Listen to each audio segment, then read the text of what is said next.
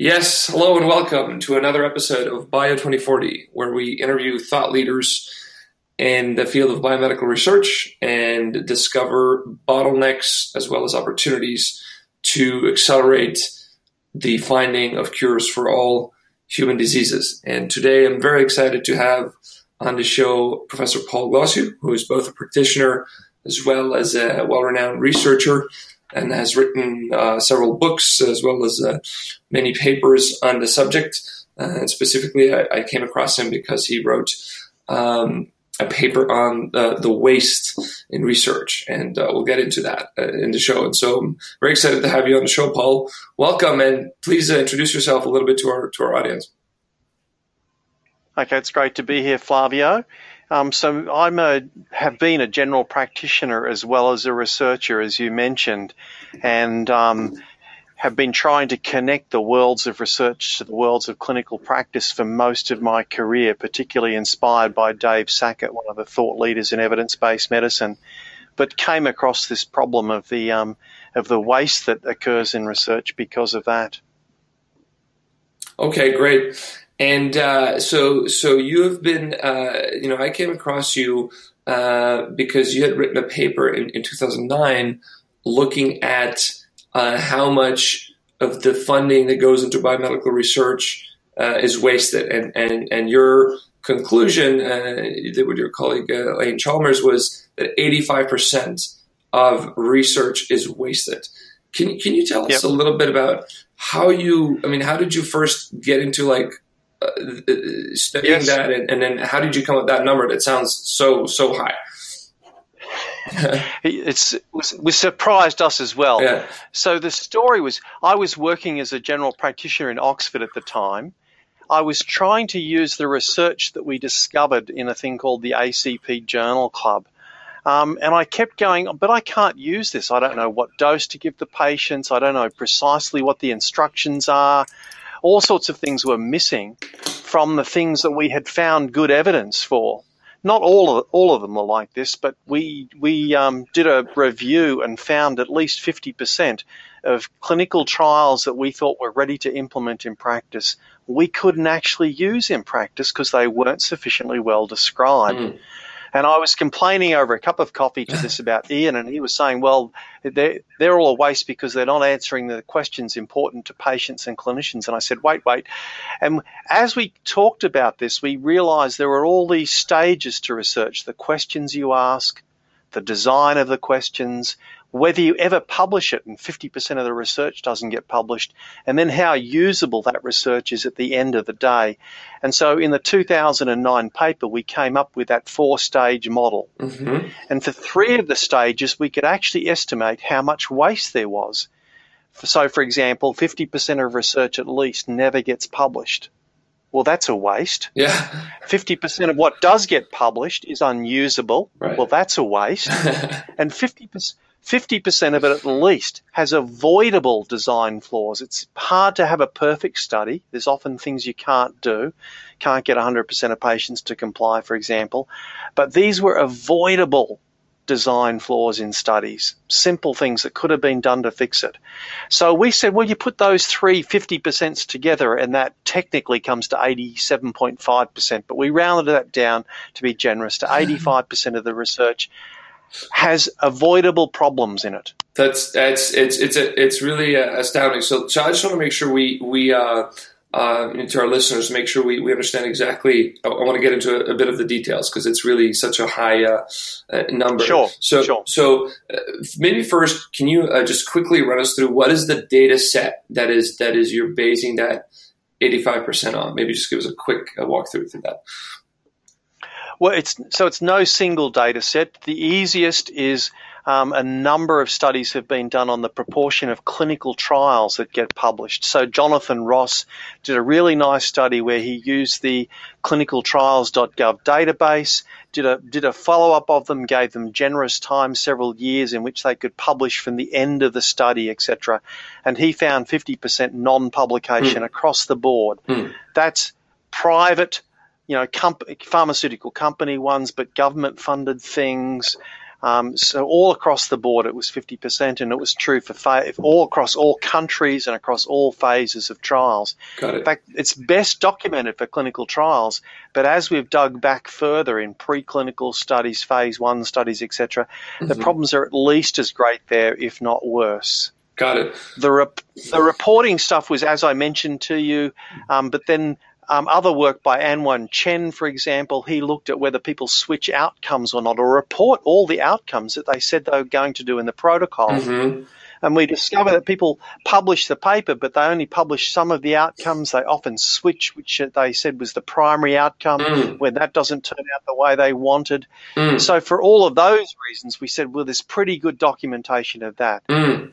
And then on the design stuff, the most beautiful piece of work has been done by a student of Philippe Ravaud um, which was in the BMJ, where he looked at the avoidable waste in the design of the studies, mm. where they looked through them and they said, okay, here are the design flaws, but how many of those were avoidable? You could have fixed that in the mm. way I designed the study. Right. And again, that was at least 50%. So it's, it's piecing together those data sets, which when you put them together made this dramatic figure that's got a lot of attention. Right. I must admit, we, we, we've been incredibly surprised by the degree of attention that, that it's got. Some people questioning the figure, but others saying, yeah, we recognize the problem now. What do we do about it?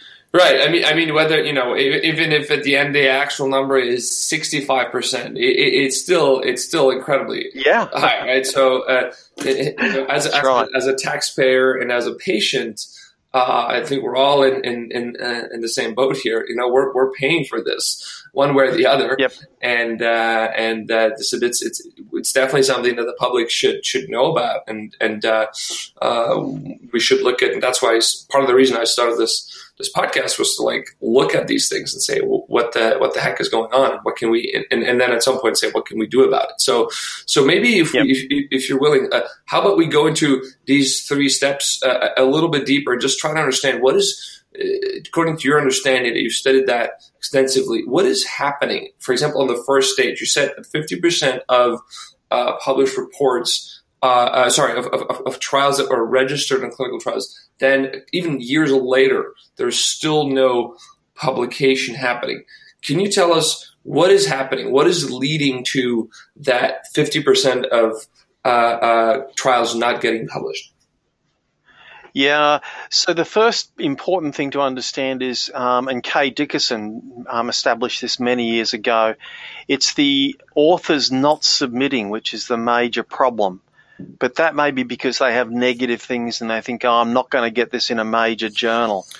But there's no easy answers here, by mm. the way, because we've discovered massive trials where um, the the lead investigator has died or retired oh, or switched jobs, or so it's actually a complex social thing, and we need a system set up that actually copes with that. So now there's proof mm-hmm. there's proof that you can cope with it. So the HTA program in the UK run by the National Institutes of Health Research have a 98% publication rate for their trials. They are way out in front of anybody else. Mm-hmm. But that's because they have a managed process to make sure if things go wrong, they come in and help. Mm. But they also hold back 10% of the funds until you've actually got the report published, mm. so, or at least accepted. So that's interesting. So so that's a very uh, interesting insight that you bring up. So it's uh, both they seem to. Uh, I'd love to hear a bit more about the, the way they manage it. Uh, if you know, we can dig it now. Otherwise, I'll I'll dig that up myself. But that seems interesting. But then also the other thing my my mind is perking up is oh, they're holding back some of the funding. So we're talking about uh, incentives yes. uh, and, and, how to align those better with the, with the goals of, of the funders and the patients uh, ultimately, yep. right? So um, yes, so I, I, think you need systems to help help and assist with the um, re- the reporting of the results, but you also need some incentives. I think you need to have a balance between those two. So that's an incentive, but you can also make things easier for reporting. So, for example, one of the most dramatic things we've seen in the last few years here is that clinicaltrials.gov um, and the US um, now ask you to submit your results to clinicaltrials.gov.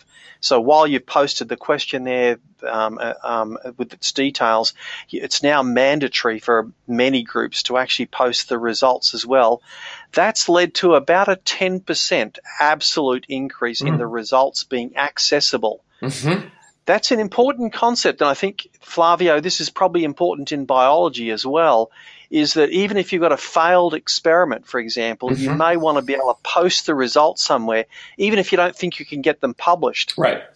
Because somebody else might use them. So I think we should move away from this idea that you have to publish everything but if you do an experiment, you should make your results available so someone can find them, even if they were negative, because that'll stop you doing the experiment again.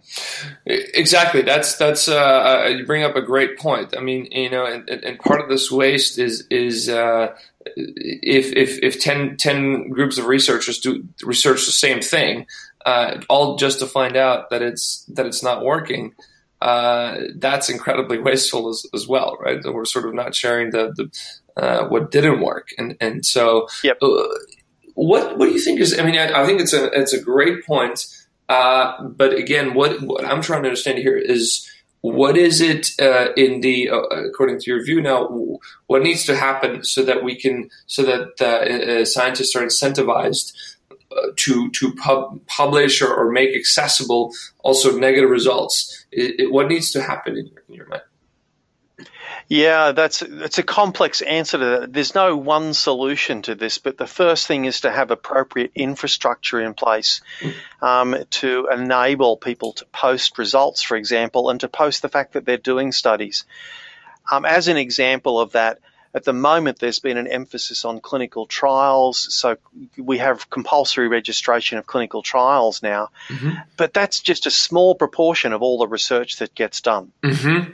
Okay, so so there have been groups working on it. The um, Ideal Group in surgery have now got a registry that enables you to post non-trial but surgical research. Mm-hmm. Um, Utrecht, Utrecht, in the Netherlands have just been funded by ZonMw to um, to allow animal research studies, the preclinical studies, to be mm-hmm. registered as well.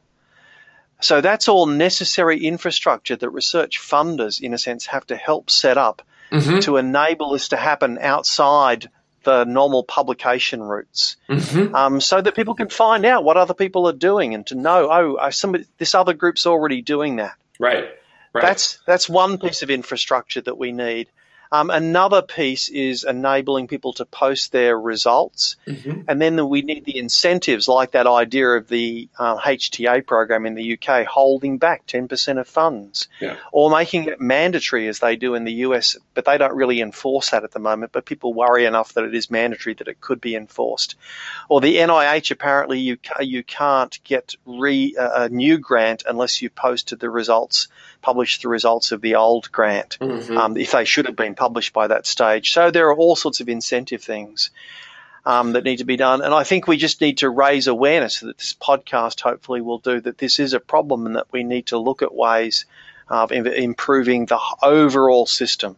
Got it. So what I'm hearing is is a lot of it has to do with infrastructure and incentives, and and so uh, in a way, really the the funders I think are being uh, asked to to look at uh, that more in detail. I mean, you mentioned the NIH and the groups in, in the UK and so on that they can really make a change. They can they can uh, hold, hold, back the funding and they can also provide better infrastructure, uh, you know, registering the trials and then, and then make it mandatory to share data, whether it's it's positive yep. or negative, right? And so uh, you yep. might have seen the uh, Gates Foundation's a new uh, initiative uh, with the open research, where I think that's a, a move as well in that direction. Uh, have, have, you seen that uh, platform they, they, they announced recently?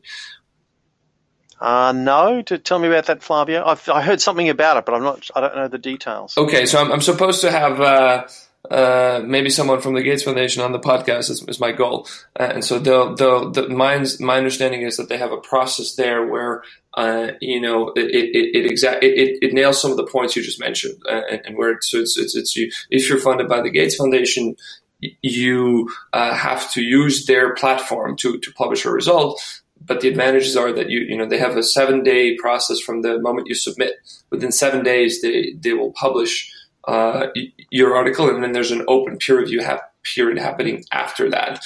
And sort of as you go as you go along the way as well, there's sort of uh, uh, you're incentivized to publish any results, whether positive or negative, uh, and so on. So I think they're they're making great strides in that. I think the NIH is being very supportive of their uh, work, and, and so there is some some movement happening in in that direction, uh, as you just mentioned, probably from various that, various different parties. That's great. So I think there's there's an interesting number of those. So that reminds me of the um, the Open Science Foundation um, process, which is similar, where you can actually run. There's there's free software that you can set up your project, put the protocols up, and do everything along the way. It's actually a great collaboration tool. But at the end of it, you can then press a button that says "Make this public" as well.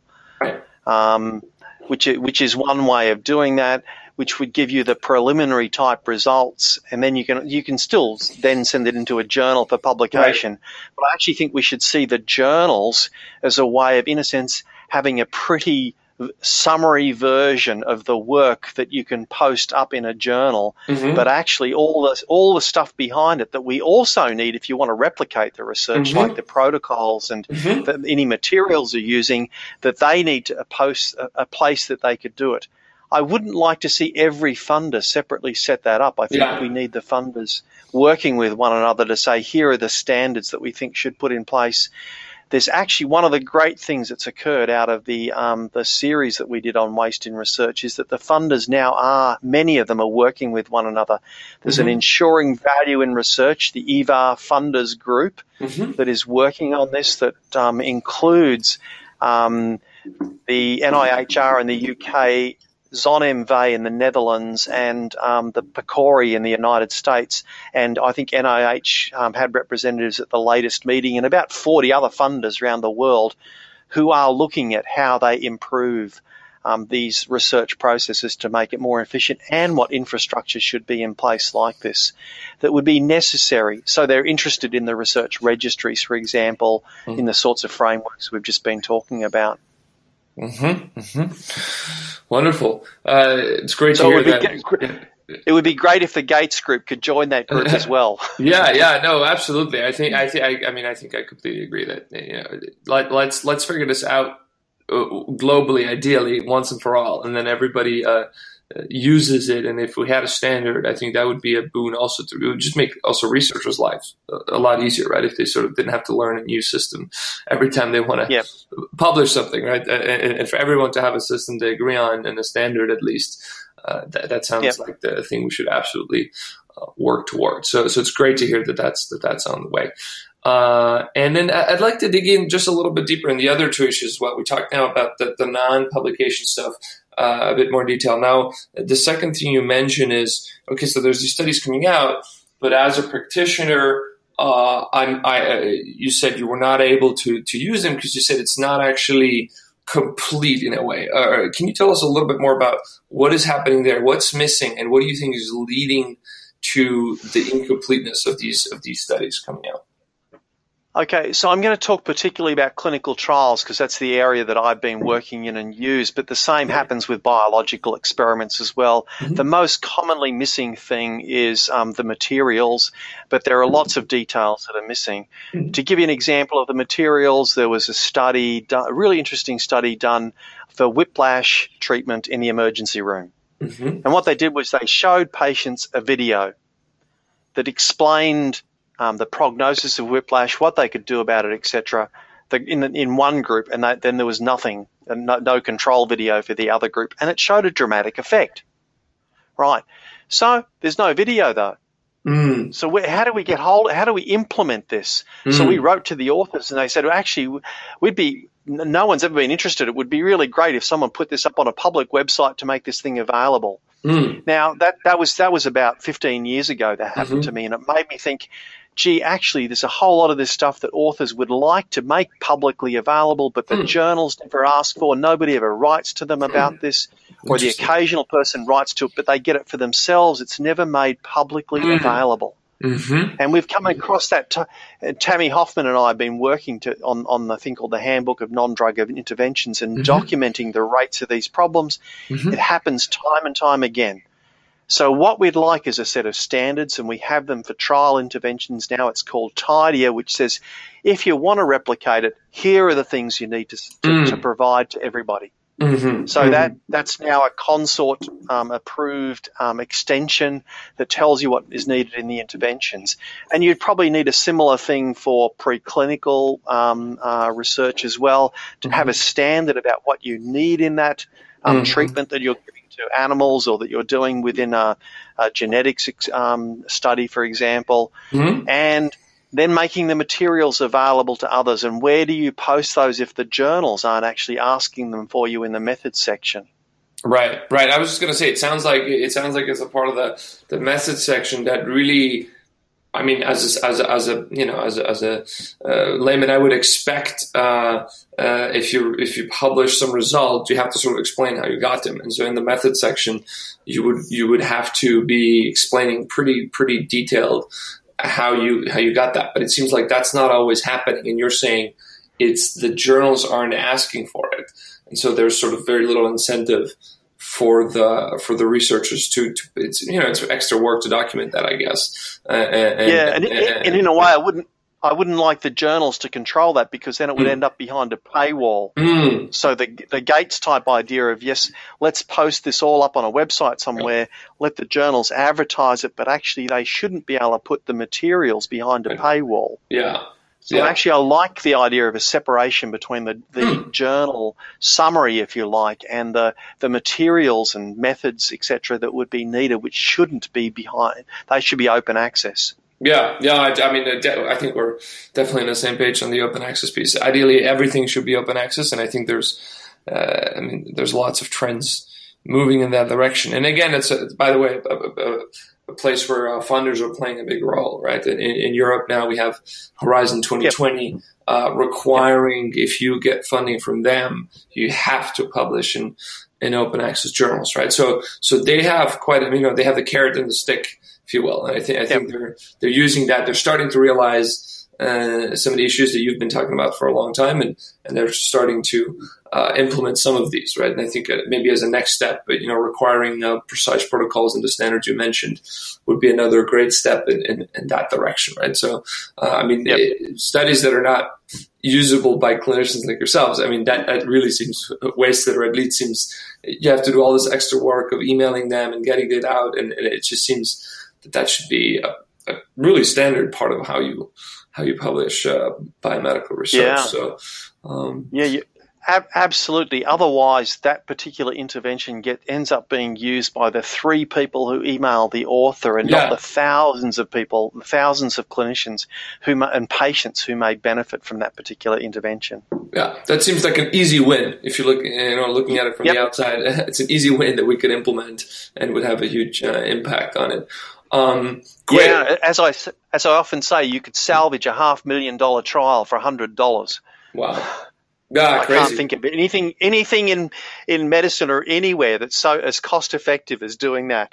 mm-hmm, mm-hmm. No, yeah, yeah. It's, it's, it's, a very high return on investment. So, yep. Uh, it's good to have that. Let's let's dig in a little little bit uh, just in the last uh, issue, which is the uh, design flaws, the avoidable design flaws. I'm really curious because that again, that seems uh, fifty percent. That seems like a crazy high number.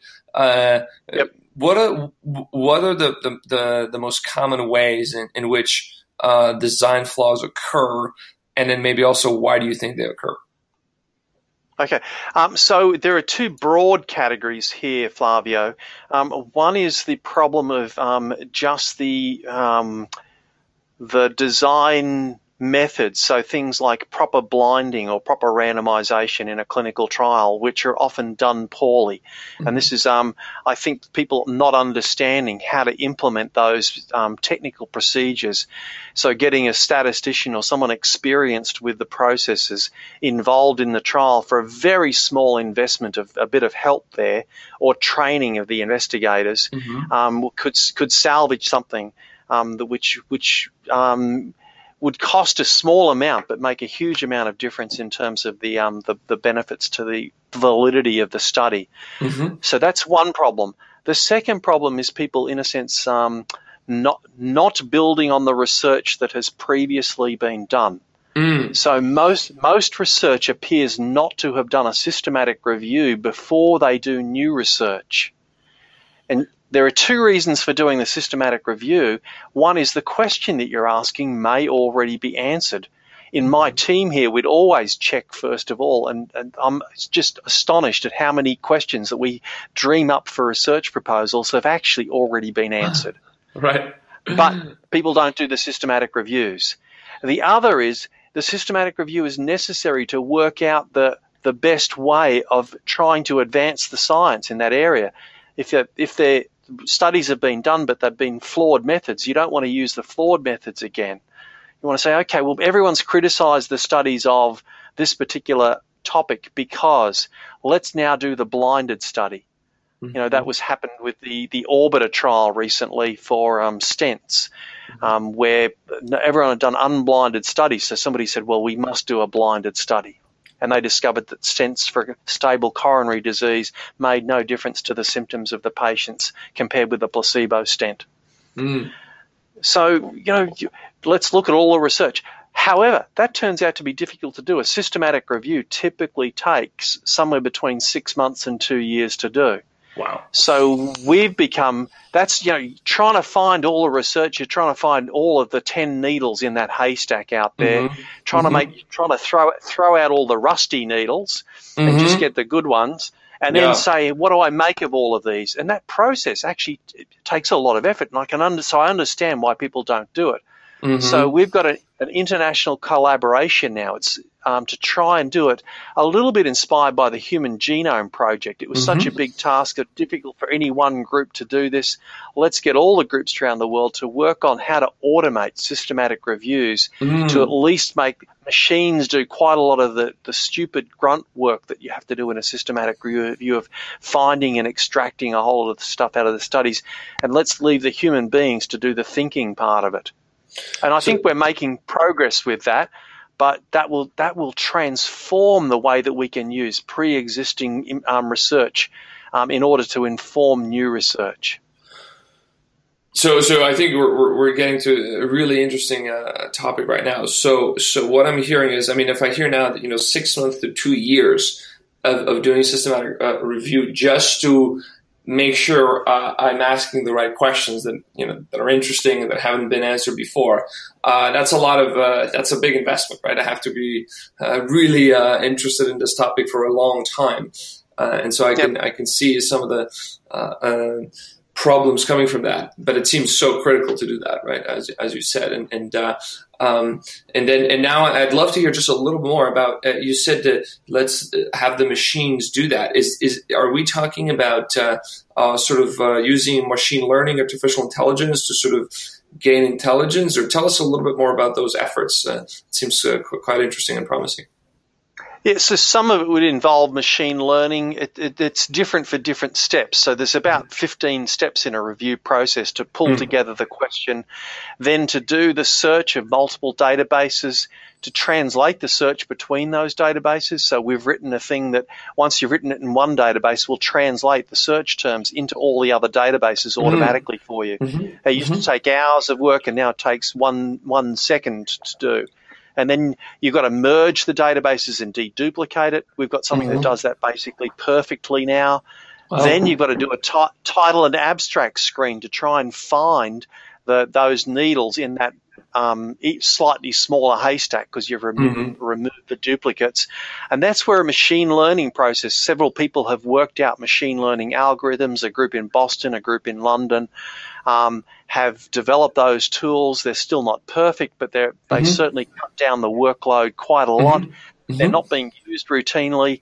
Then mm. there's data extraction. You've actually found, you know, a dozen articles that help answer this question. But what I've got to do is extract the data from them about the quality of the research mm-hmm. and about the details of their results. And again, mm-hmm. that takes a lot of human time to pull that together. There's a thing called Robot Reviewer, which will extract uh, automatically for you and make a reasonable assessment about the quality of the research. Mm, and there's work wow. being done done on extracting the, the data as well from the tables and figures. Mm-hmm. So for each of those steps, there's there is some work that has been done for almost every step. That, what we don't have at the moment is a system that pulls them all together um, so that it's much easier for the end user. So it's all this stuff is sort of out there, but it's not being used extensively um, because it hasn't um, been pulled together in a good way. Um, and also, there are some limitations to the way things are being done. But it's an mm. area of infrastructure again that we need to invest mm-hmm. in to stop wasting redoing research that doesn't need to be done. Without that infrastructure in place, you just can't do that job, essential job, um, correctly. Yeah. Yeah, no, no, definitely. It, it, it's just great to hear that you guys, that uh, people are using, uh, you know, technologies such as machine learning to, to tackle these these different steps in the process. Uh, and and uh, so uh, I'm just wondering, can uh, are these efforts uh, public? Can can can can the general public or those scientists can they can they use them? And, and, and if so, where can we where can we find these tools? Yeah, so most there's no single place. So one we set up a thing called the Vienna Principles at a meeting a couple of years ago at one of the Cochrane meetings um, mm-hmm. about this. Um, and one of the principles is that we need to automate all of the steps, and another is that those automation tools should be made publicly available. Mm-hmm. Um, but but you still need some intermediary, some um, backbone of software that will plug those tools in. Mm-hmm. So there are groups in our collaboration that are doing that. For example, EPPI-Reviewer that James Thomas does in London.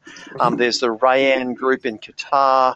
Um, and there's Covidence, which is a group in Melbourne that works closely with Cochrane, who are trying to integrate those tools, and some of the commercial groups like um, DistillerSR in Canada. Um, so, there's so there's no one piece of software at the moment that that integrates all of these, mm-hmm. um, but there's a series of people who are working with that group who are developing the individual tools to try and put them together into their pieces of software. Most of the tools that I just mentioned, though, they are actually publicly available. It's just that you have to piece the pieces together yourself mm. um, to be able to use them. So, RobotReviewer, for example, is not integrated, as far as I know, into any of those systems, but it's mm. freely available, and we, we use it. If you just type in RobotReviewer, all one word, you'll find the tool and you can just, it's beautiful. You drop the PDF in, it comes back in a few seconds while you make your cup of coffee and it's, um, ex- you can actually drop several PDFs in and it says, here is what I think the risk of bias is in terms of the blinding, the follow up, um, etc. for this, these trials. And it tells you what piece of text it used to base that on. It sounds really cool, uh, Paul. I'm going to check that out right after uh, our podcast, and, and uh, yeah, it's something that I really want to get in. That, that sounds really fun. fun. So yeah, so so so uh, uh, you know, to round it up, maybe is is there uh, anything that you've recently discovered, any technology or research or anything that uh, you think is most exciting and, and that, that maybe uh, our listeners should be uh, should be checking out as well. It can be anything, a research or or, or, or a software or something that uh, would be fun and, and, interesting to look at. All right. Um, where so I think the most exciting thing that we're engaged in is, that relates to this automation of systematic review is a thing called RevMan HAL. HAL was the robot in 2001, so it was a geeky guy who invented this. Um, and what it does is it it takes the analytic results of a systematic review and it writes the results section and part of the discussion and part of the abstract for you. Mm. Well, so again, this is speeding up the whole process of the systematic review. One yeah. of the fantastic so I got Clive Adams, who runs the Cochrane Schizophrenia Group, originally um, developed this, and we're now doing some work to try and extend that. It's a brilliant idea, though, and one of the beauties of it is that it can generate the that text that I'm talking about in mm-hmm. any language that you happen to, to put into it.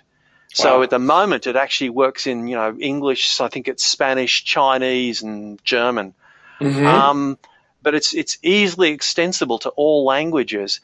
So rather than thinking about translating research, which is the, the sort of brute force way of doing it, this is uh-huh. generating the text to describe your analytical results. And so it would make make the research much more accessible and you won't have to bother with the clunky translation step because you've sort of done this pre-translation process mm-hmm. for standardized things like clinical trials and systematic reviews. Uh, so I find that a really exciting thing because one of the big barriers for using research around the globe is Um, and one of my German colleagues, Gerd Antes, keeps pointing this out. The biggest barrier is actually the translation problem. Mm. Most of the world can't read the English language research. Why wow. don't we um, make make that um, translated? So this would solve that problem, but also speeds up the process of doing the review. And we've got colleagues who use in, in who are who don't speak English as their first language who love RevMan HAL because mm-hmm. they can get a first draft of their results section written in in moments, and then mm. they then they can rewrite it. They find that first draft as a non-English speaker really difficult. Mm, mm. Wow, that's an issue I've never thought about, and and uh, uh, yeah, no, seriously. I mean, that's the little things, and that's that's really what I'm hoping to to uncover with the with this podcast is is you know you know quote unquote seemingly little uh, things we can do, but they could translate into huge wins for for scientists and, and and, and ultimately patients around the world. So so wonderful. I think that's a great uh, uh, uh, note to end our interview now.